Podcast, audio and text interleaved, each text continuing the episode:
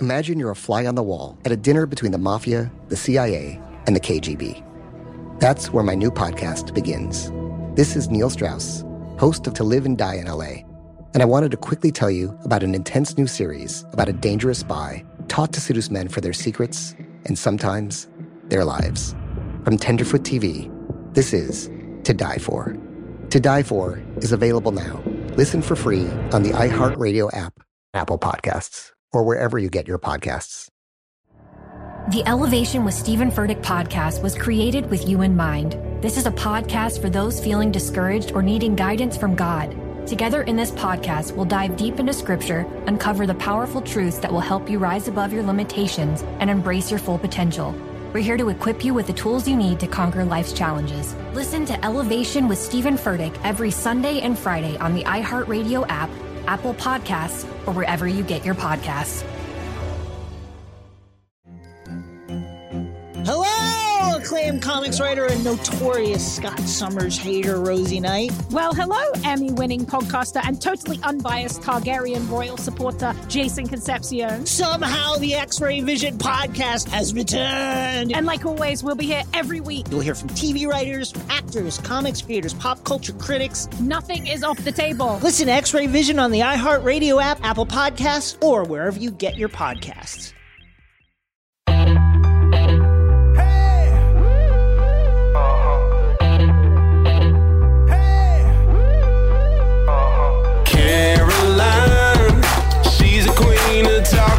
What's on your mind?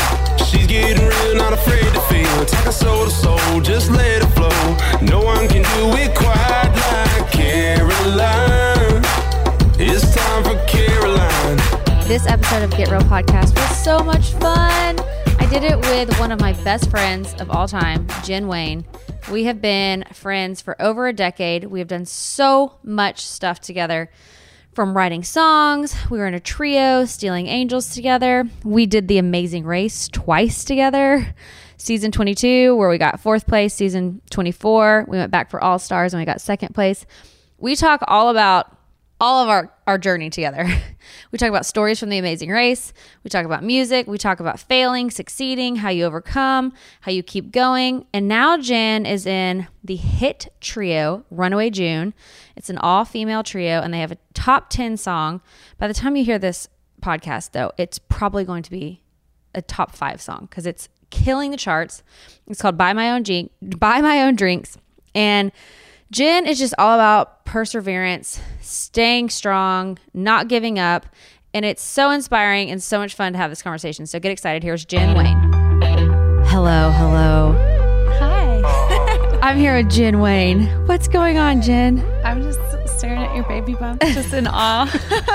I mean, it's big.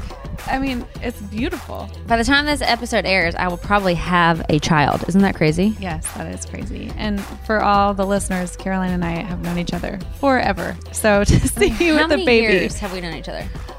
like 14 Yeah. or 15 maybe? A long time. I mean, I've known you since the day you moved to Nashville. Pretty much, because you yes, because you moved into a house that you found on remember. Craigslist. oh my God. And Beth, wait. Beth Cooper Potter. you Now, were driving. You were going to Forever 21. still my favorite store. And you were like about to break up with your boyfriend. You didn't know how to break up with him. I'll never forget that. Sounds about right.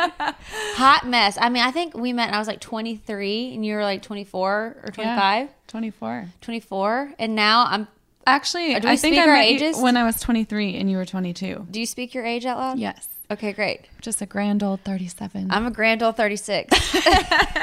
so we have known each other for like 13 years. yeah.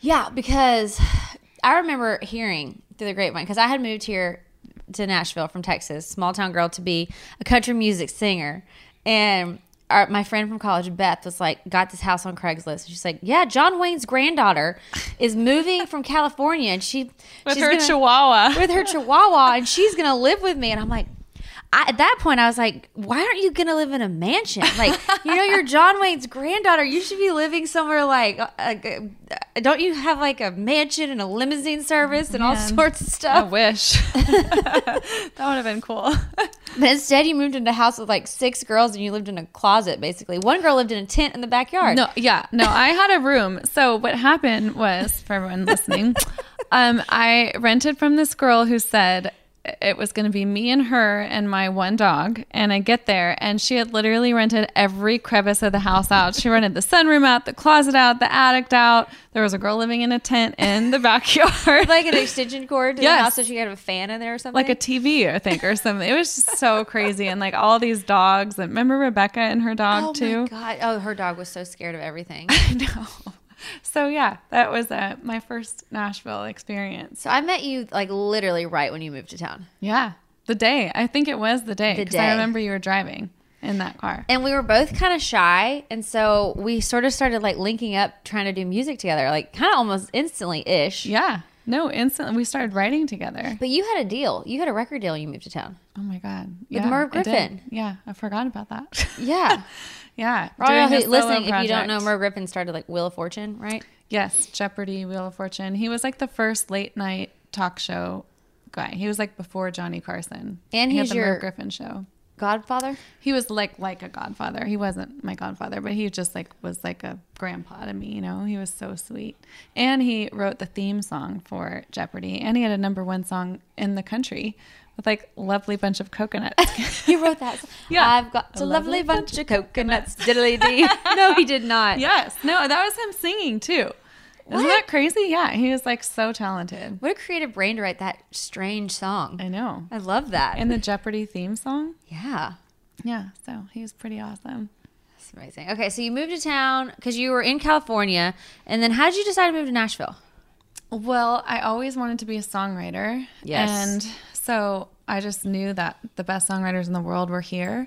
And I kind of like tried to do it a little bit in LA and I would write with people, you know, here and there. But I just knew that if I wanted to be the best, I had to be around people that were the best. And I was definitely not even close to being the best. So um, I moved here. And if I would have known how hard it was then, I would have never moved. I mean, I was so naive. I had no idea. Yeah. So I was just, and I should have quit probably so many times. I don't know why I kept going, but I just kept going. No, you should not have. no, quit. seriously, you know. Well, you know, I think that's one thing that happens in this musical entertainment journey is it doesn't happen right away. no. And you've really got to want it because if you don't want it, you're not going to get it because No. this town can swallow your life, even though it's It so will weed, wonderful. weed you out. Everyone's kind and loving, and it's an amazing community. But you've got to want it. You got to kick butt, and you got to stay with it. Yeah. Well, it's so weird because for sorry if you guys hear uh, like a, a hard breathing, that's It's my a dog. giant chihuahua. that's my chihuahua.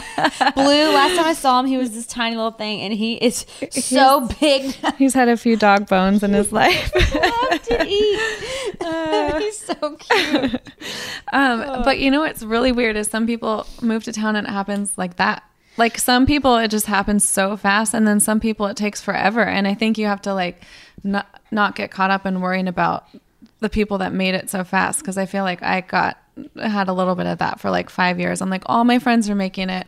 All the people I've grown up with are all successful now and I'm still at the very beginning, you know, and it's hard to like not compare yourself to that or not look at that and be like, shoot, you know, why aren't I there? You just kind of have to focus on yourself and just keep going. And Comparison is the thief of joy. No, is that what that quote is? Comparison is the thief of joy, or something like that. oh, I've never heard that. But yeah, so tell me a little bit about your journey. So tell me how it all went. Break it down for me. Tell me, and also for everyone listening, Jen was a professional tennis player. Was for all y'all being the be- key word. Before she became a hit singer songwriter, she was a professional tennis player before. So you have many talents. Well, thank you. Was is the, definitely the key word You there. still got it. You still got it, girl. Um, well, so I moved to town with that deal, and we made a record with Carl Jackson and Because you love bluegrass. Blu- bluegrass. Bluegrass. Yeah, I loved it, and we it was kind of a bluegrass record. Um, but unfortunately, Merv passed away before it was done, so the deal kind of just faded. And um, I, so I was like, okay, I've got to figure something else out. And I remember I got this manager, and she was Madonna's manager, and she was awesome. But she, yes, Caresse. but she uh, lived in LA and she didn't really know Nashville. And she's like, okay, let's just do a showcase. And I had played like five live shows in my life. I didn't know what I was doing. And so she set up this huge showcase at Every 12th and Porter. Every label in town was there. There were news crews there. Like people were waiting outside the door. And I was so and you had a lot green. of hype too because you're John Wayne's granddaughter too, Yeah. and you're gorgeous, and so everyone was curious, like, what is this going to be like? and it was very bad. it was not. it was very bad and I, it was crazy though because you have to fall sometimes like i fell so hard that night like i thought i did well and then i got passed by every single label i was like oh my god and i just remember like wanting to just move home and thought like i could never show my face in this town again like everybody knows i failed everybody passed on me like i can't i can't stay here and i don't know why i did stay here i think i just was so stubborn that How do you deal with moments like that when you feel like you've really put yourself out there, you're super vulnerable and exposed, and like you said, you felt like you had failed. Obviously, it's Yeah. not a failure because it all led to where you are now. But at the time, it felt like and it was a failure at the time, which it- is okay. it's okay. Yeah. How do you decide that you're going to show your face again? Like, what do you tell yourself in those moments? I don't, honestly, I don't know. I just remember going home and just bawling, crying. My best friend Dre was with me, and we like went out and had sushi, and I think I drank all the sake in the world that night. but I think I like cried for probably a week of just like, how am I gonna show my face again? And I don't really remember what the moment was, but I do remember my mom calling me and saying that my grandpa, who's John Wayne, and you know one of the most famous people in the world. And he didn't really become a star till he was in his 50s he he did over 270 movies and he really didn't come into his you know huge stardom till later in life. She was like so don't give up. Like you're you're you're just doing it the hard way. And so i just stayed. And that's when honestly you and i started writing a lot and you were kind of in a position where you were super talented but you were kind of afraid to put Oh, yourself out there Totally afraid. and so I think it was just easier to do it together. yeah. You know, it, I think that's like for me always been super helpful to have friends and support Yes. and like doing something together with someone. It's like you give each other the strength. So I think that's what we did for each other. And we locked in. And Yeah. it was fun too. It was awesome. And then Taylor, we had a little wild child. and Taylor, who's Loretta Lynn's granddaughter, hopped on board, yeah. kept everything spicy. And she taught, I feel like both of us a lot because she just had no inhibition. She'd get out on stage and she was just Fearless. like fearless, and I was all fear. so I think she like really taught us how to be a performer. And that how just aspect of it. to get out of our shell because like Yeah. in interviews she was so sometimes too real and too raw but it taught us how to be honest and how to activate that part of ourselves instead of just being so nervous that everything had to be perfect yeah. because i think we saw with her that people really responded to her outrageous realness Yeah. And It's like putting herself out there. It's putting like, yourself out there Yeah. Yeah, it was like boot camp. I feel, and our band was called Stealing Angels. I feel like even though it didn't pan out, it was the greatest thing that could have happened for all three of us, Yeah. just to prepare us for this entertainment journey. Totally. And that's like looking back now, 37. it took a long time to get here. But like every single moment, every single failure, every single thing you did leads up to where you are now. Like you wouldn't have the tools to be where you are now if you hadn't have done that, you know? And you really believe that. Oh, 100%. With Stealing Angels, I mean, I learned so much from you girls being on stage and then radio. I like met so many radio people, which got you and I our next job being on the other side of the music business. Oh yeah, tell us about that. Well, so Caroline and I, we just really don't we just lot. don't give up. We know. Uh, but uh, we there was a label, and they hired us to be promotion a promotion team together, a duo. Which they the promotion is the one that goes around promoting artists to to, To radio, radio. people across the country. And he hired So us. switch sides. Yeah, switch sides. We got on the other side, which is so important to learn the other side of the bu- music That was business. priceless. Yeah, and they hired us because Caroline and I knew radio from being in a band. They were like, "This is interesting. We've never, no one's ever really done this before. They've never heard an, hired an artist to be on this side, and we did really well And together. disclaimer for everyone listening: there's only always one regional Yeah. per region. But Jen and I were like, we're not doing it if you don't hire us together. we're like, we're not gonna go on the road and talk to all these radio PDs who we love, but like we've been used to being together in a trio or like us just working together. Like we're not doing this solo. Yeah. It's too lonely out there on the road. It's too hard. It's too hard. And also, we knew we were good. So we're like, we knew we, he, he wanted to hire us. And we're like, this is the deal. You're You hiring it or us both it. or not. Man, that was fun. We got a company card. that company card, that was, that was the real deal. I've never had a company card before. I was like, oh, we are, we are highfalutin. Oh my gosh, that's so funny. I know. And Jen, you're like the responsible one. So Jen was always one like super organized and like plan everything out. And I felt like I was always like the little sister. but we had such a good dynamic. I know we did because you brought me out of my shell. Like you made me kind of more exciting, where I'd be the boring one. You were like, not boring. um, but we totally uh, passed a whole nother world that you and I did, Big world. which was Amazing Race. That was a defining moment.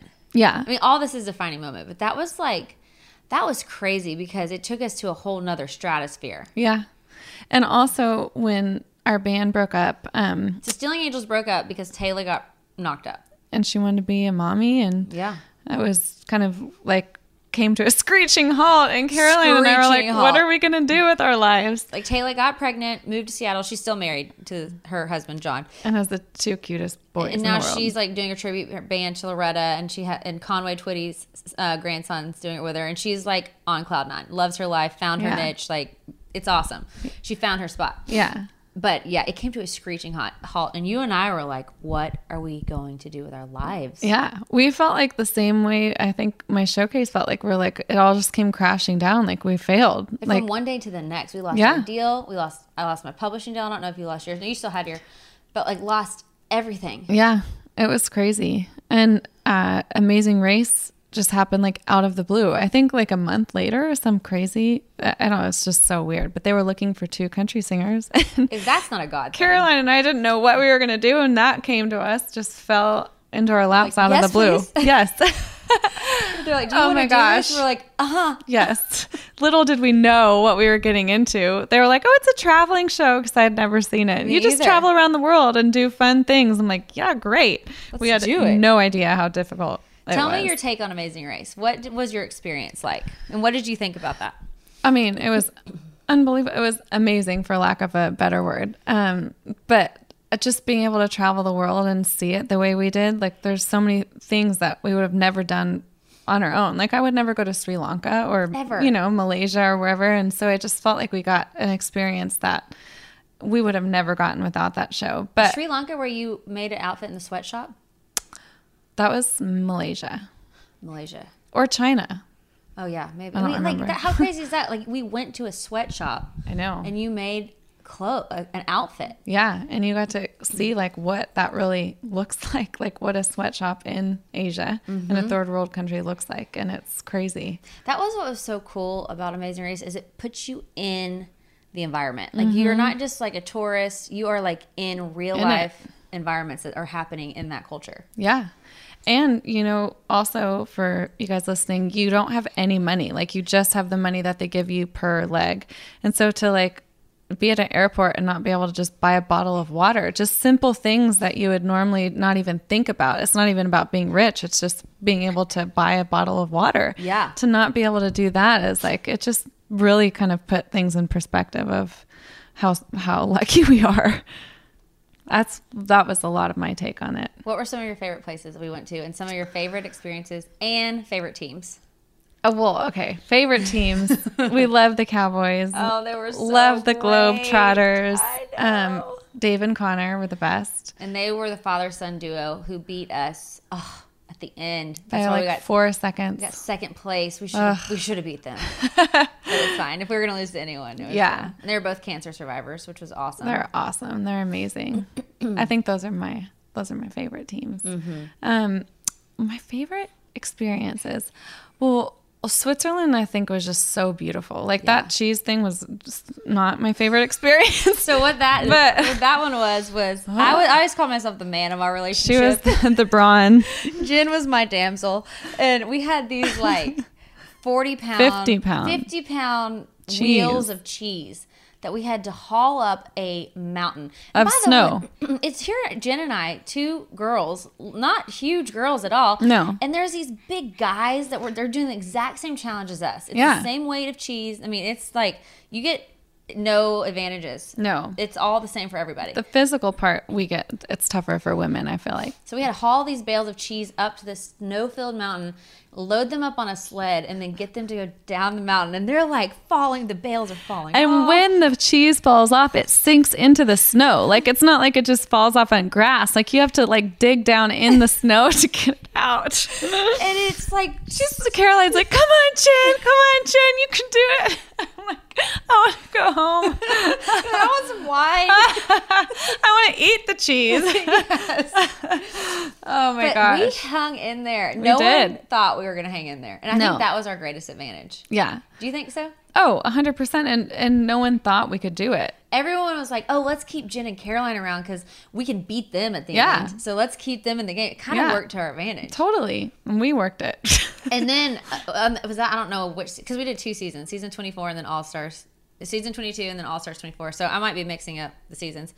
But one time, the Cowboys had an express pass, and mm-hmm. how did you sweet talk him into that? that was my theory. I'm like, listen, so an express pass. But tell him the challenge because I was losing my mind. Oh my gosh. Caroline was having to put together a car, a big, big, like toy car. And it was the directions were in Chinese. And she doesn't like putting stuff together to begin with. before Jen was like, "No, you love this. I thought you did. it." And I realized that was my mom. I hate assembling. What are you talking about? I'm the world's worst. Oh, no, oh my God. And I'm terrible too. So, oh my poor Caroline. It was, I'm, that was, that challenge was a nightmare.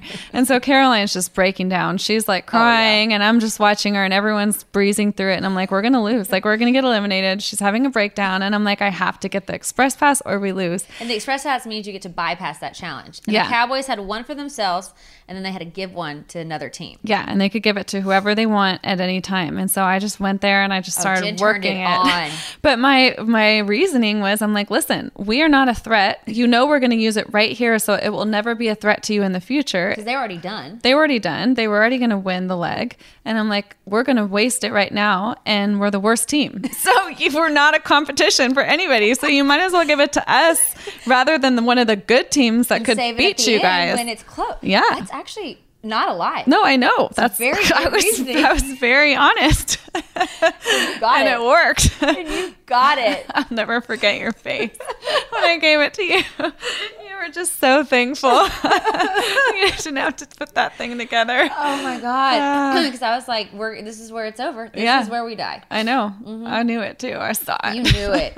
Oh, but Jen, that's one thing. When you get in the zone, you can get in the zone. Like when you know you got to get something done and drop the hammer, I'll drop it. you'll drop it. Yeah. And you're, it's, it's, we were a good team. because I don't. I'm not really as good at dropping the hammer. Like I'm kind of assert, a little more assertive. It feels like in life sometimes on a regular basis. yeah. But You're I can't- in the beginning. Yes, and then I lose it at the end. it. I'm like the slow snail, but like I just won't stop. And then when you really gotta lay it down, you get a look in your eyes. I mean, you get focused. It is happening. Oh my gosh, that's so funny. And we got it. And we kept going. what were your like what was one of your favorite? Um, you know, I loved getting to see the different cultures. Like you're saying, it was so cool to go to Sri Lanka and like ride in those little Yeah. tuk tuks, which are like little Crazy. crazy cars that are going everywhere. And I don't know how people don't get their heads No lanes. chopped off. 'Cause people are sticking their heads out and cars are running Yeah. right next to them. And there's no like no lanes or no um uh, pattern. Yeah. like it's just all wild. It's wild. I don't know how they don't wreck every day. I know. I know. But to see that culture was amazing. I loved going to Africa. I loved going to Africa too. and we got to stay in a cool place. too. And that night when we got to, um, the Bushmen asked us to do their little ritual Like dance with the, by the dance fire. by the fire with their babies and stuff. It was unbelievable. That was so cool. I remember thinking to myself after Amazing Race, like it changed me in the way that just seeing so much of the world and getting to have so much intimate, ex- so many intimate experiences with like, with cultures and the Yeah. people in those cultures. It opened my eyes so much to realizing that there are so many ways to live life Mm-hmm. and so many ways to be happy and like you get and that ours isn't the only way or the right way, you know? you get stuck in your life here sometimes, which we have. uh, It's amazing Yeah. lives, and it's awesome to live in America. It's the greatest country, I think, and I know you feel the Yes, same way. 100%. But it's like it, it was just so it opened me up so much. I'm like, there's so many ways to go through this life. I know. All the colors. Yeah. Like even the dance that we learned in was it Sri oh, Lanka? where like, was that one? I think that was Sri Lanka. Right? Or was that Spain? No, that's another dance, but the dance where we had to like twirl or I was having to twirl the thing. Like and- plates on your head? Yeah. one person had to whirl two plates on the head and and dance, and the other one had to do one. And so I took the I took the, I took that for the team. oh but like all the colors, there's so many beautiful colors in the world. You know, like all the just uh, outfits and the different Yeah. cultures is amazing. We were really good teammates, I have to say. We were. We never like obviously we got so frustrated with each other because it's impossible not to, but we never like went below the belt. We never really fought. We just got frustrated. We just get intense sometimes. Yeah. But Oh. like other teams would break down and they would Yell at each fight and yell and we just blame. like yeah. And we held it together the whole time. Tell that one story when we're running, like it's towards the pit stop. I think it's like in Berlin or it's in Ireland. And we're both running, and I'm telling, or in those cobblestone streets, and I'm telling you to go one direction, and you're telling me to go the other, and I'm like, "No, Jen, Scotland, you're wrong." Edinburgh. and I'm like, "Jen, you're wrong. This is the wrong way." Wait, what did I say? And you I go, said- "We're both wrong. yeah. We're both wrong, and we're both going the wrong way. So drop it." we started laughing. Because you were convinced you were right. I was convinced I was right. And I was trying, and I get stubborn too. And I was like trying to like beat it in your head that I was right. And you're like, we're both wrong. but that got you. You finally were like, "Yep, we are. We're both wrong." yeah. But we, I will say, remember when we were in, oh gosh, I don't know where it was. I think it was England actually. And we were driving and you like, you, the car kind of broke down. Because I had the parking brake on. Yeah. Driving on the highway. and she was driving a stick shift on the left side of Which the I road. just learned how to drive a month before we go on the show. And the, the stick is on your left hand. So it's not Yeah. even just the other side. The whole thing is different. And I just remember thinking, oh my God, if you ever want to know if you should marry a person, just go drive a stick shift in traffic in London, lost, and see if you guys can still get along out there. Did you if wanna you marry can pass that, that? test, I think you could like pass anything. Did I pass your marriage test? Yes. Barely. I mean, I kind of broke down. No, um, but like to to me doing the directions, you driving, we were both like it was impossible, and Yeah. to like be able to still communicate and like not totally lose it on each other, that in that stressful of a situation is like I've thought, okay, that's got to be the test. That's the marriage test. We did really good. Yeah. I mean, I feel like because you and I decided ahead of time that we were always going to assume the best in each other Mm-hmm. because I knew you wanted to win just as much as I did, but we have like, our physical limitations that are going to pop up and circumstances, and we always just assumed, even like if we were really mad inside and wanted to like lose it, we never did because we're like, okay, I know that person, I know she's doing the best she can, and then next time it's going to be me Yeah. who's going to need the grace. yeah. And I feel like we both did really well with like keeping each other lifted. Like when Yeah. we were stressed out or having a bad, like when I was the very first episode, when I was stuck in the sand for 800 hours. you were Oh, just so oh, God. nice. You were just like, it's okay, Jen, you can do it. Like you're so positive, And I I, just, bad for you because you couldn't find the ticket. I know. It was so hot. And it was just a luck thing. And then by the time they started rebuilding the sandcastles, they were building it on different, putting it back on a different place. So it was impossible. We were so just basically, it was in Bora Bora, and the first challenge was there was all of these sandcastles, and Jen like 500. 500, and there was a few ne- uh, clues under them. Yeah. So you had to dig each one up, and if you didn't find a clue, you had to rebuild it. And so you were And it was hot. The sand was not, you had to pack the sand and it was hot and dry. So I had to go to the ocean and get like water oh to pack the sand. I mean, each building, each sandcastle took five minutes, right? And like you did that for hours. Finally, we got down to three teams at the end. It was us, Max and Katie, and then the firefighters. firefighters. And we did something that had never really happened in Amazing Race history. We called a.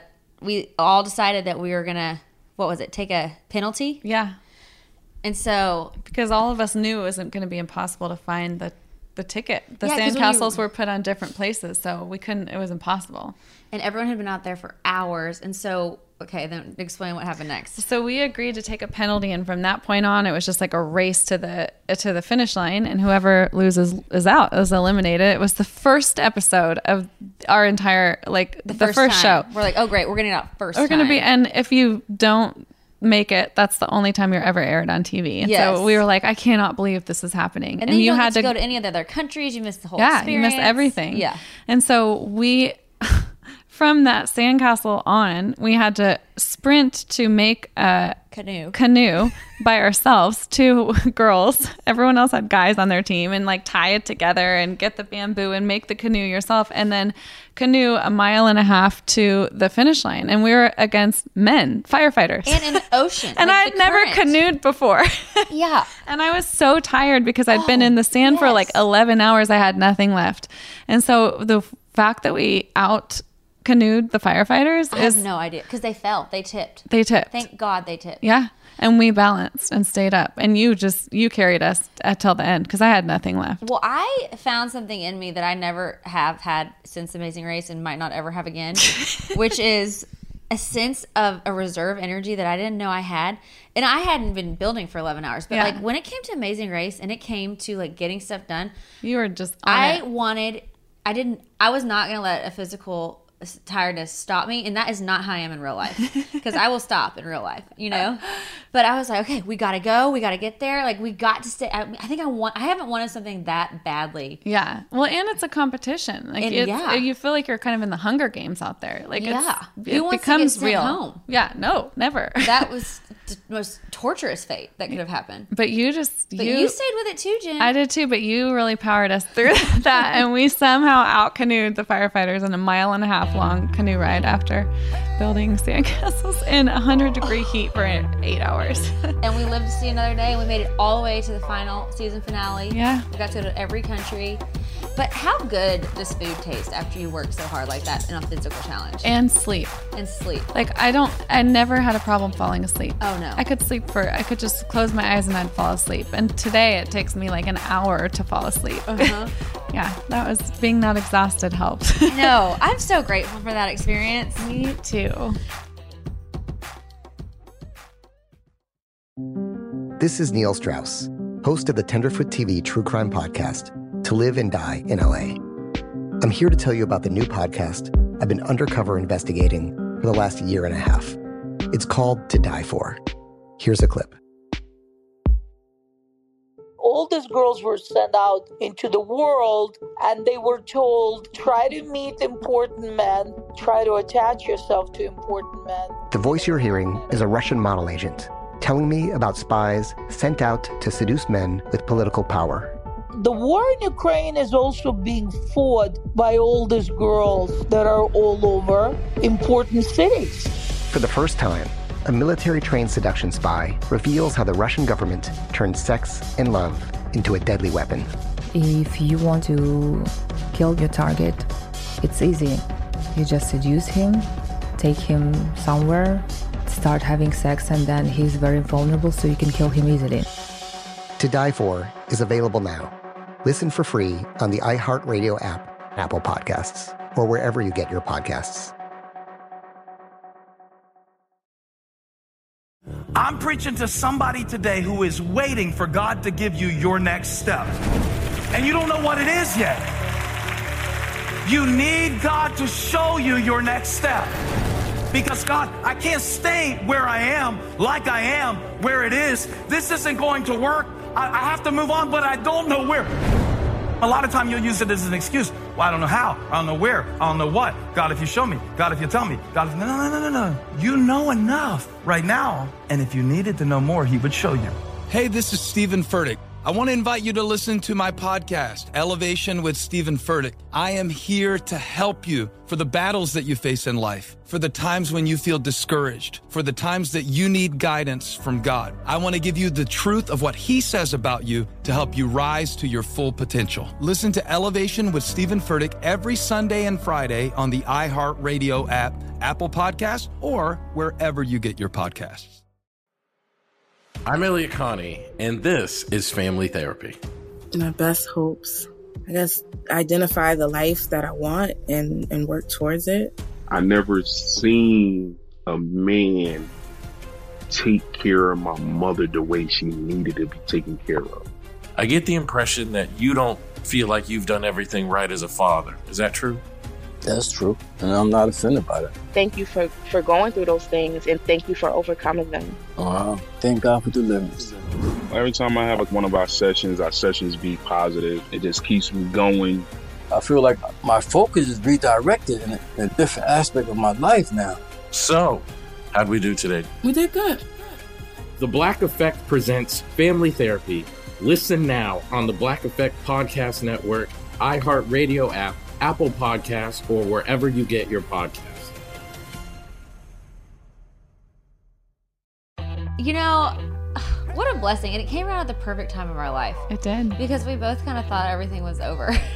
And it gave us kind of like a new um, sense of ourselves. Like we can do anything. We can literally do anything we put our mind to. Yeah, what know? did you take away from it all? Like what was your big what was your gathering from all of it?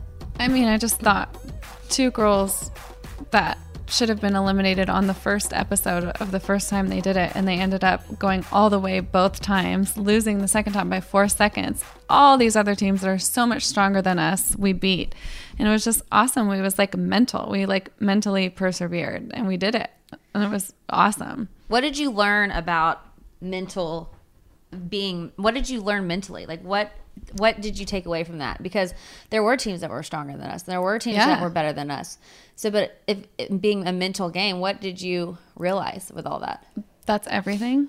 Yeah. I mean, it really is. You can either, you can make or break yourself with your mind. Yeah. you know, you can keep yourself going. Your mind's the, the thing that's telling your body to keep going. It's not your physical thing first. You know, you just got to keep keep at it and i feel like that just showed you so much like mind over matter mind over matter and we did it you're really good at not getting flustered. Like even if you get flustered for a second, you're really good at pulling it back together.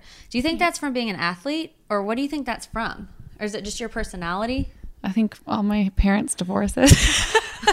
How many divorces have you lived Like through? eight or something crazy. Yeah. No, I do think like I always have had to be the one to keep it together. And just like even in every situation I find myself in, I'm always kind of like Because you don't really let yourself fall apart. No. But Every I- now and then you'll have a moment, but it is rare. Yeah, it's a. I think I'm mentally pretty tough, but I do drink wine, so that helps. so, do you think it started as a kid? yeah, I think just like being tossed around in families like that, and I was the oldest, so I had to take care of my brother and sister, and I think, you know, and they, my brother, kind of had struggled with it. So if I didn't keep it together, who would he have? So I just kind of had to, and I think that's how it just was my whole life. And then like moving to Nashville, I had nobody, no family here. And so I just had to kind of be my own my own strength. But what has your mind wanted to do? Because like what has made your mind be strong? What is the goal that your mind says be strong for? I guess I've never thought about that. That's a really good question. F- probably for myself, like believing in myself. And I think because you've had things that you you have known that you've wanted to become and achieve things your whole life. Yeah. You've always had high expectations for yourself. Yeah, and I always know I can do it, but there's also that kind of thing in the back of your head that's like, no, you can't do it, or like, you no, you're not good enough, and so that's a battle of like battling that, going, no, actually, I can do it, like, and I can work hard, and I can do it, and I can do anything I put my mind to, and so I think that that's um, something for myself. I just know work hard, be nice to people, and you just persevere. Don't give up. You know. When did you you could wa- you could be not the most talented person, which is me, and oh. but seriously, you could like you could be the most talented person in the world and never make it because you're not mentally strong and you and you give up maybe one day before you get the record deal the next day. You know, I just feel like people give up too soon. When did you realize that being mentally strong and working hard was the answer? Well, all my life and tennis too. That like really. your helped. dad's a professional tennis coach. Who did he? Yeah, he's like Jimmy Connors, and he's yeah. amazing. He, he was Jimmy Jimmy Connor's coach. Yeah. yeah. Um, tennis because even if I was losing and even if the girl was a better player, I knew that if I stuck in there, I mentally beat so many people. You were and I'm not even kidding. That's how I won a lot of my matches. I what just would you do in your head? What is what I goes just on in there? like I wouldn't give up and like I would change my game. A lot of people don't like slices. This is all tennis talk, but I just figured out what would make the other person fall apart and I wouldn't give up. And so there, I really feel like I mentally won a lot of my matches because I just wouldn't give up. So that's God. kind of what So I when think you feel started it. yourself spiraling or get or hearing that voice in your head saying you're not good enough, you can't do this, what do you do to flip it? Because you obviously flip it. How do you flip it? I think having faith in God for me is like the main thing. Um, But how do you know that you're good enough to flip it? Like for people who don't have- like you don't. I mean, you know you're good enough inside your guts telling you you're good enough. You're all everybody's good enough. We're, we all have so you that. know that deep down that you're good enough. Yeah. You believe that. Yes, you trust your gut. And but I do think that there's so many, you know, people that are telling you you're not or you're failing or you haven't made it yet or whatever. And for me like having faith in God just going, okay, I wouldn't be on this path if God didn't want me here, you know, and if there were all these blocks like if I I feel like I would feel like I'm going down the wrong path if I was, and I never did. I just felt like it wasn't happening yet. you but feel like you'd be hitting roadblock after roadblock after roadblock, resistance. Yeah. Just not feeling like it's right. Yeah, and I've uh, failed, failed, but then one more door would open, or this thing led to this, and so I just like kept hanging in there. Whether it was like Following it. yeah, being uh, working at a label, working at a publishing company, being whatever it was, just like staying in music. There was just always a door that was open. So I felt like if God wanted me to not be doing this, He would have closed all the doors, and I would have known. So it's just like trusting Him, going, okay, you you want me here, so I'm gonna do it for myself and for you, you know. And if if you don't want me here, I will know it. And do you So- believe that he would have opened another door somewhere else? A hundred percent. So Yeah. you believe in your heart that he will guide you. Yes. With the doors if you he opens trust, and closes. If you trust him. and sometimes those doors closing are it's like a painful Horrible, yeah. painful road. Yes. And it's some- not like he makes it all shiny and pretty. No, and sometimes, uh, sometimes, a lot of times, I fight it. You know, like I'm like, no, I don't want to do this. you, know, but it, I just feel like you you have a gut feeling and it's always right. And sometimes we have that gut feeling and we know it, but then our mind talks you into something else. And so you just have to have faith that that's the right decision. You know, in the right path. So what has always been your goal, ultimate goal? Like cuz all these career journeys that you've been on that have been so amazing like and have ultimately like it's been they've all led to where you are now, but what was your goal always from the beginning?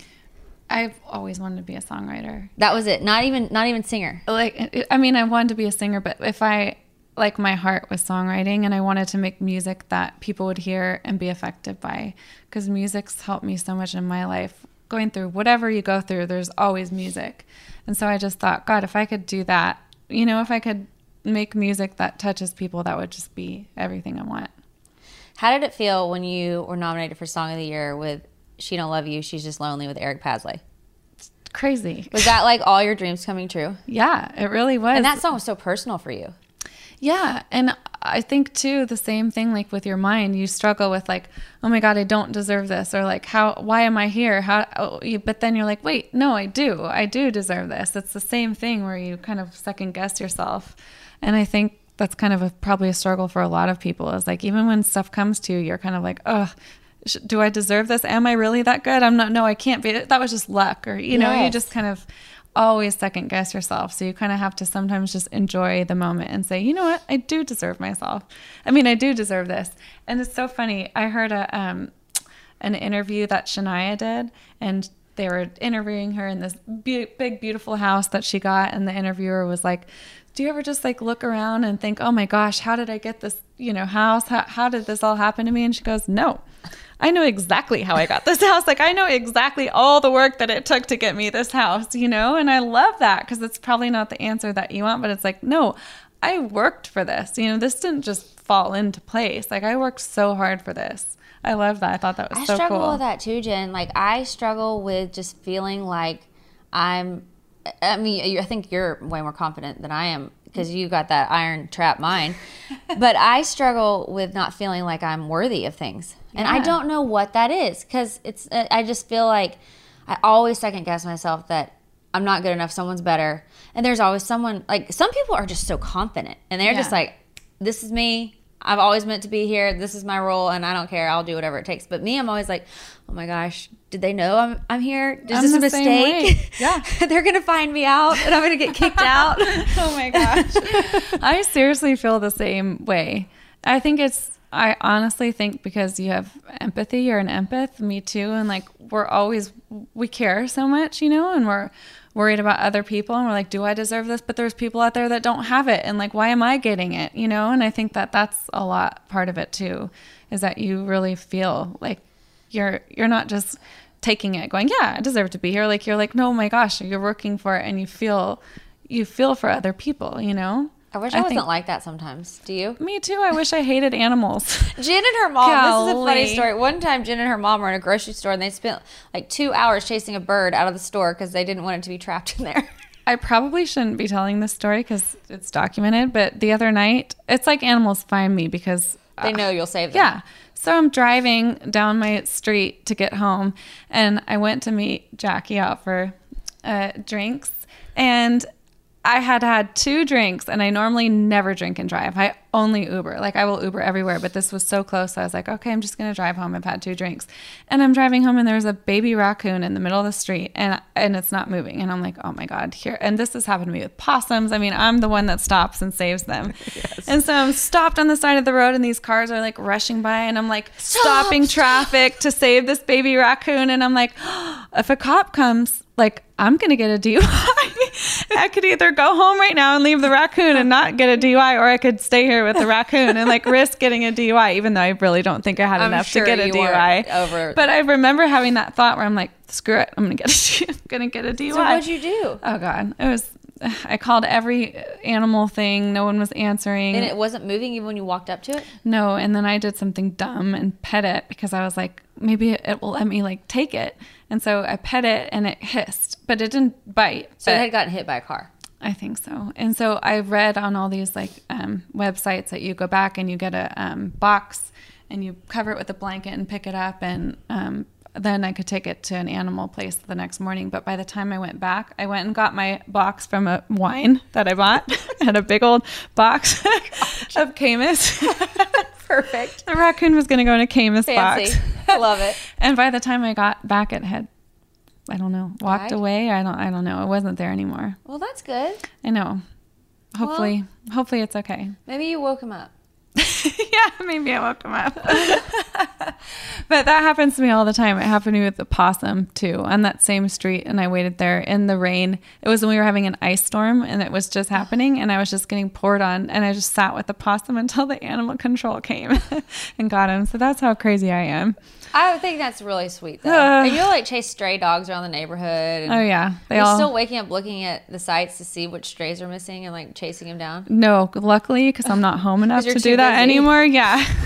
but my mom ha- has taken one of your mom's them. the same way. Oh, she's the same way. But Bo now is like, I rescued a pit bull and somehow we got him to California on a plane when they wouldn't allow pit bulls on planes. Because Jen and her and talking, covered talk in mange. I mean, oh my gosh. And so we got him to Malibu and now he's living the life on the beach So for he's four living years. it. Yeah. God. Okay, so tell me how you've gotten to where you are now. So after started off tennis, you started off moving, doing solo things. We got together, we formed a band, did Amazing Race. Then you also, after Amazing Race, you were pursuing another band for a little while too. Or- Yeah, uh-huh. I was in. Uh, it was called Darlington Abbey with Josh. Um, he's an incredible dobro player, but um, I just kind of, I guess, just kept writing was like the main thing, and then that Eric Paslay song really kept me going because my publishers signed me again because of that, and so, um, and then Benny Brown, who was head of Broken Bow at the time, he saw Naomi sing and he had heard about my songwriting and you and that's kind of how it all happened. Really songwriting i feel like Yeah, it's kind of what steady. yeah. And then um joined that band which is runaway june. And that was five years ago or five six- years ago. six years ago i think five years ago That's crazy. but even that, I mean, it's been a long road for us.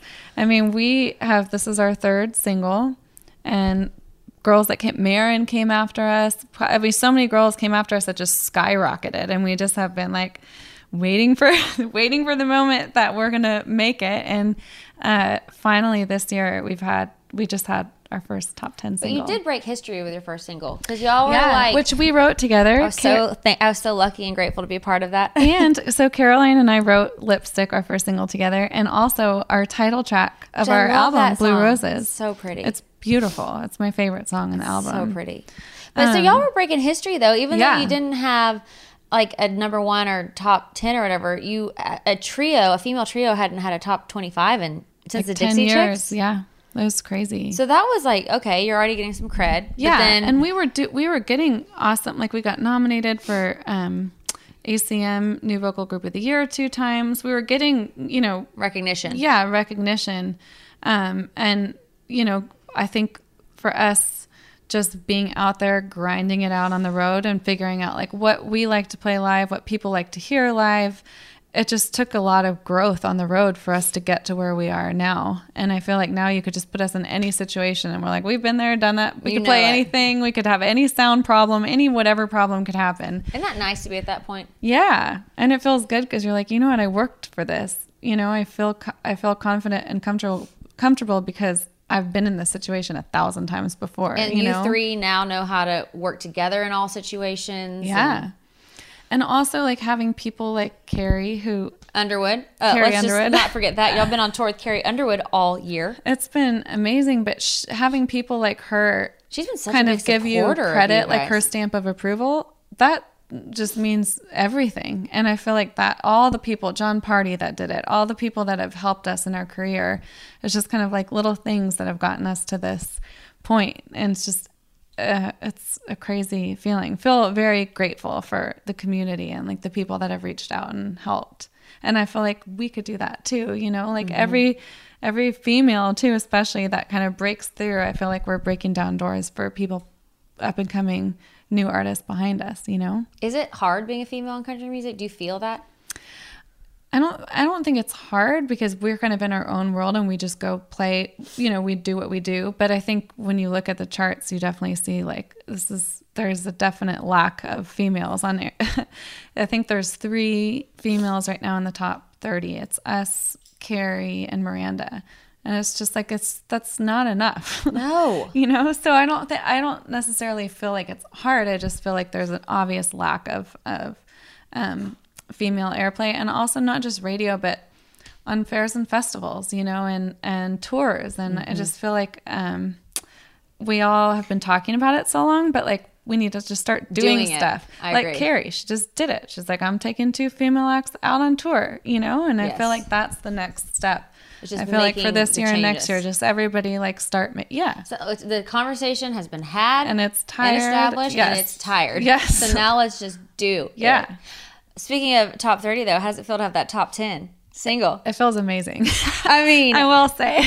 when y'all came out Uh, with "Buy My Own Drinks," I was like, if this song does not go all the way, then I, I'm shocked. I have your voicemail saved because I I have I have deleted all my voicemails, but I specifically saved that one because it was one of the coolest voicemail voice messages I've ever gotten. And she called and she was like, "Jen, this is the one. This is it. It's the one." And I have it. I'm like, yeah, I'm gonna keep it forever. Oh, and you were right. You Well, it just felt so good. It was so positive, and it's women empowerment, but it's not male bashing. No, we It's- love our men. You love your men, but you also freaking love yourself. Yeah. And it's like you're just as capable to have a great time and do your own thing as as you are with or without a man. and friends like the beginning Yeah. line it was like i called my friends. They can't go out. Like it's like you don't need your friends. You don't need a man. You don't need anyone to make yourself happy. You can make your your own self happy.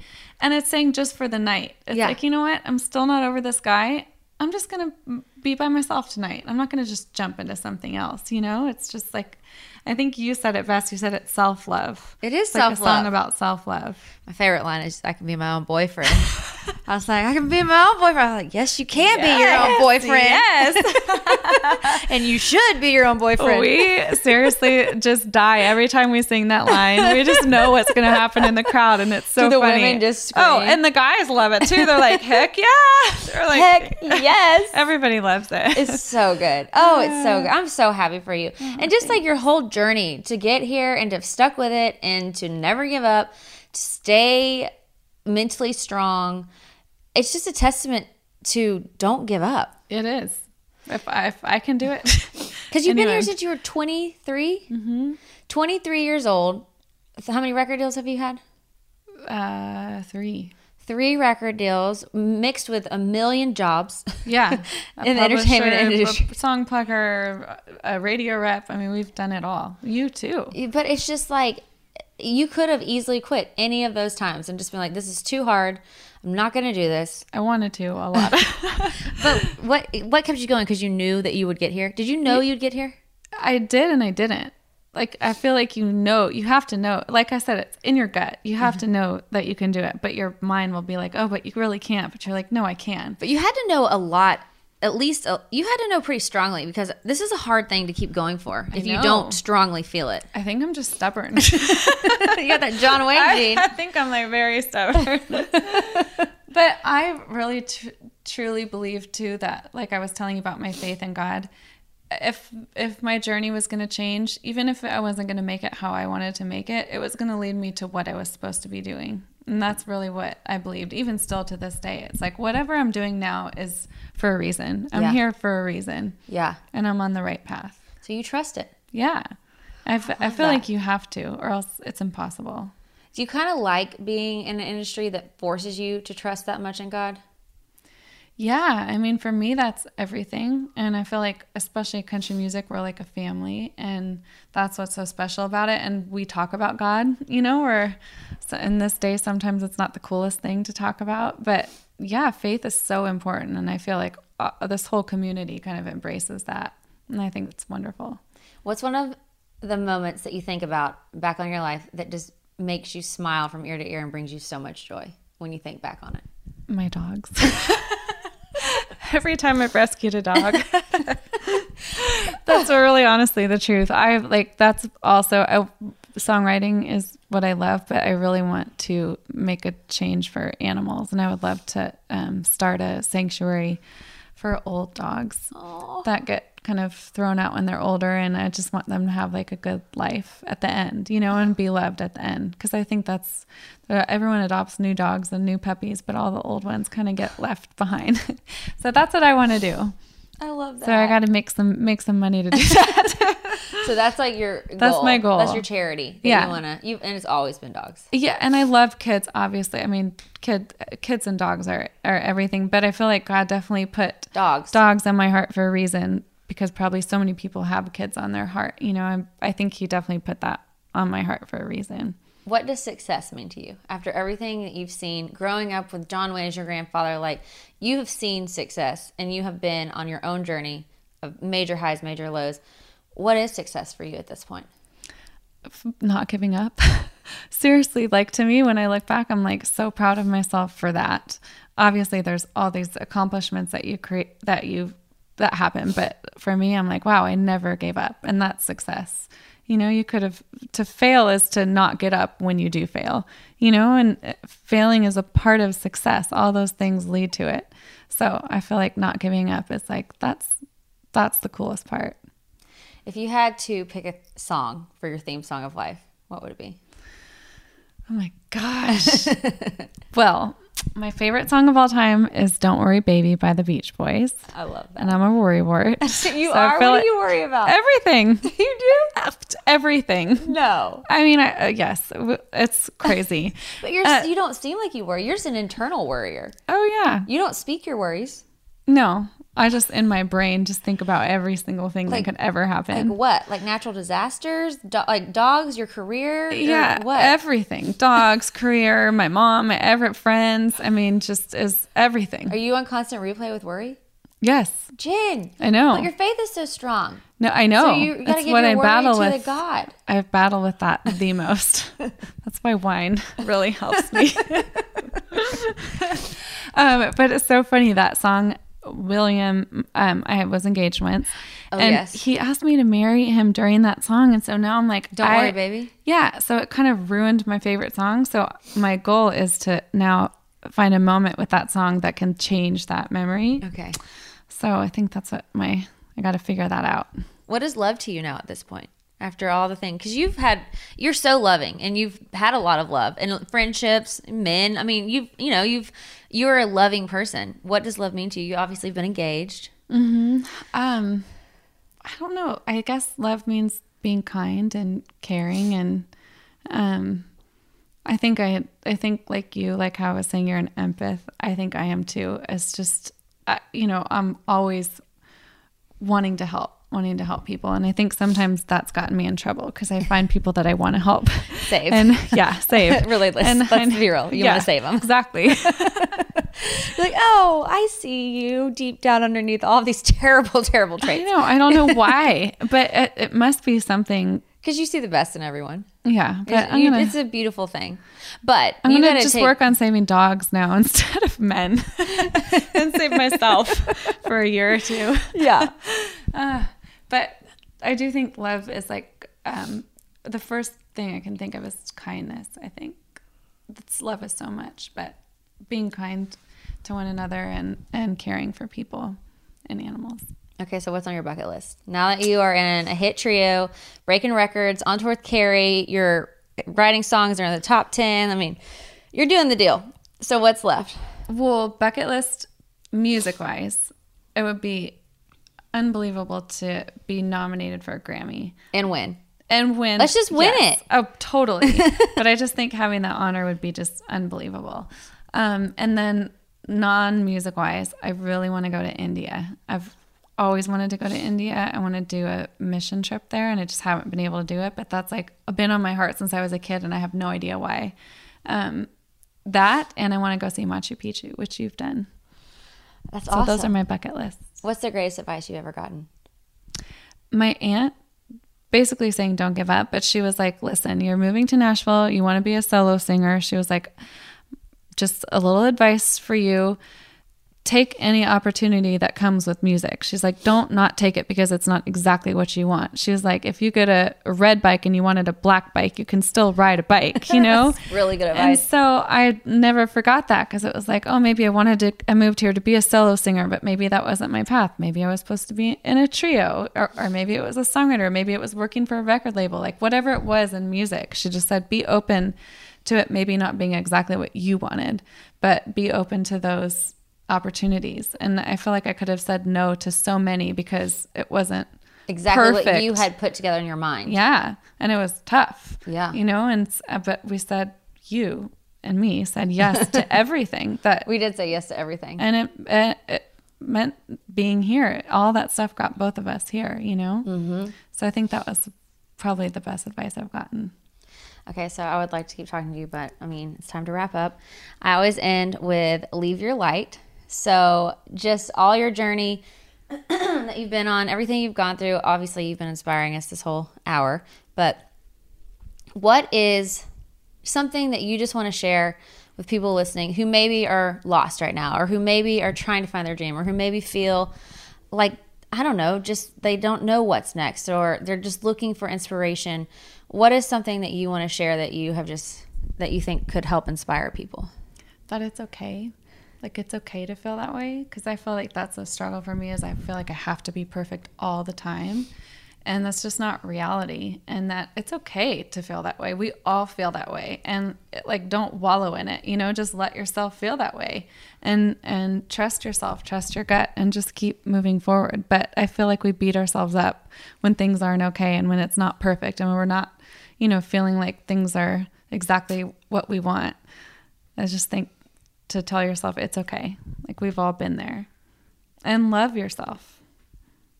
Don't beat yourself up. Love yourself. And that's hard to do sometimes. It's really hard to do. Yeah. Because we see all the flaws when, like, I look at you and I'm like, what could you not love about yourself?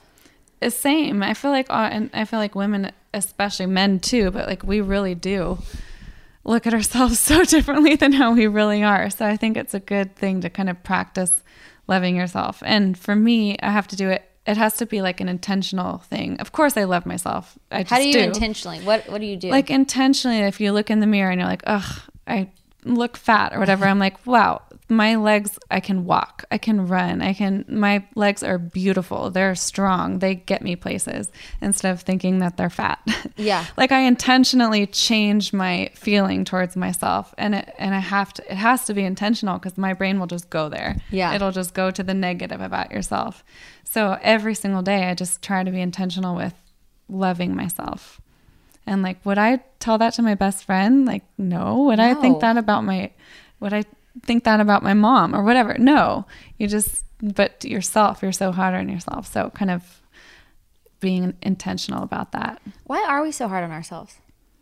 I, d- I have no idea. I don't know. I hope it gets better as we get older. I hope so too. I do actually do feel like it's for me gotten better. I feel like when I was younger, I, I just totally picked myself apart so much, and now I'm kind of like, you know what? Extra five pounds, like the extra five pounds that Brittany Aldean posted. Did you see those? That was my favorite. I'm like, those are extra five pounds are the moments you're having ice cream with your husband or Yeah. having pizza or having wine. It's like, don't be so hard on yourself. Yes. And when you get older, as I've gotten older, I feel like it has gotten better. Like, it's okay. We're not perfect. Nobody's perfect. I know. I know. Yeah. I, mine is I'm always scared that people don't like me. Really? Uh huh. And everyone loves you. But I'm always scared that I don't know what it is that people just don't like me. That there's like they're like, oh, we don't really like Caroline. Isn't that weird? Yeah. Because everybody loves you. But and in you're my such a light, and you're like what you're doing, you're spreading light. You even end it with that, you know, spreading light. I think it's because I know my insecurities and my insecurities feel ugly to me. So I feel like everyone must know them. And so like I'm like, oh, everyone must know my insecurities and so since they know them, they they don't like me. Yeah. But really, everyone has insecurities. We all do.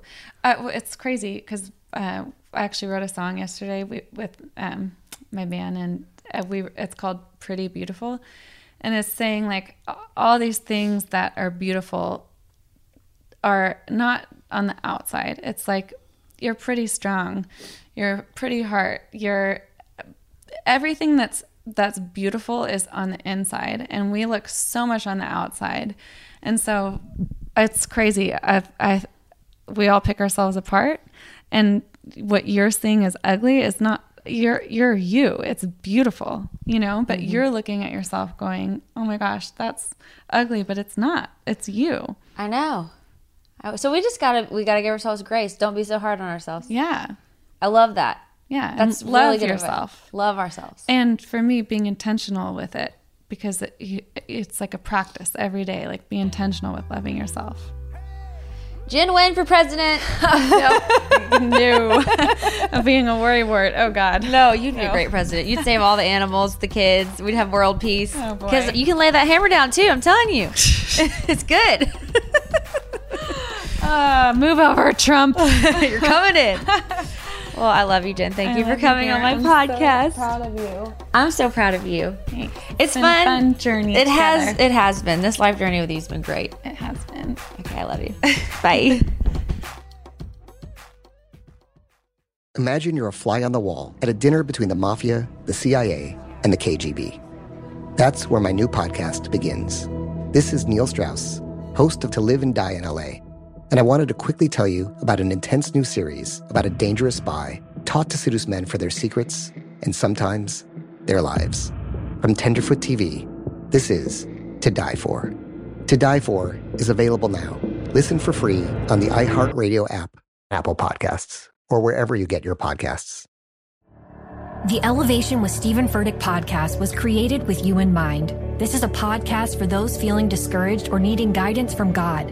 Together in this podcast, we'll dive deep into scripture, uncover the powerful truths that will help you rise above your limitations and embrace your full potential.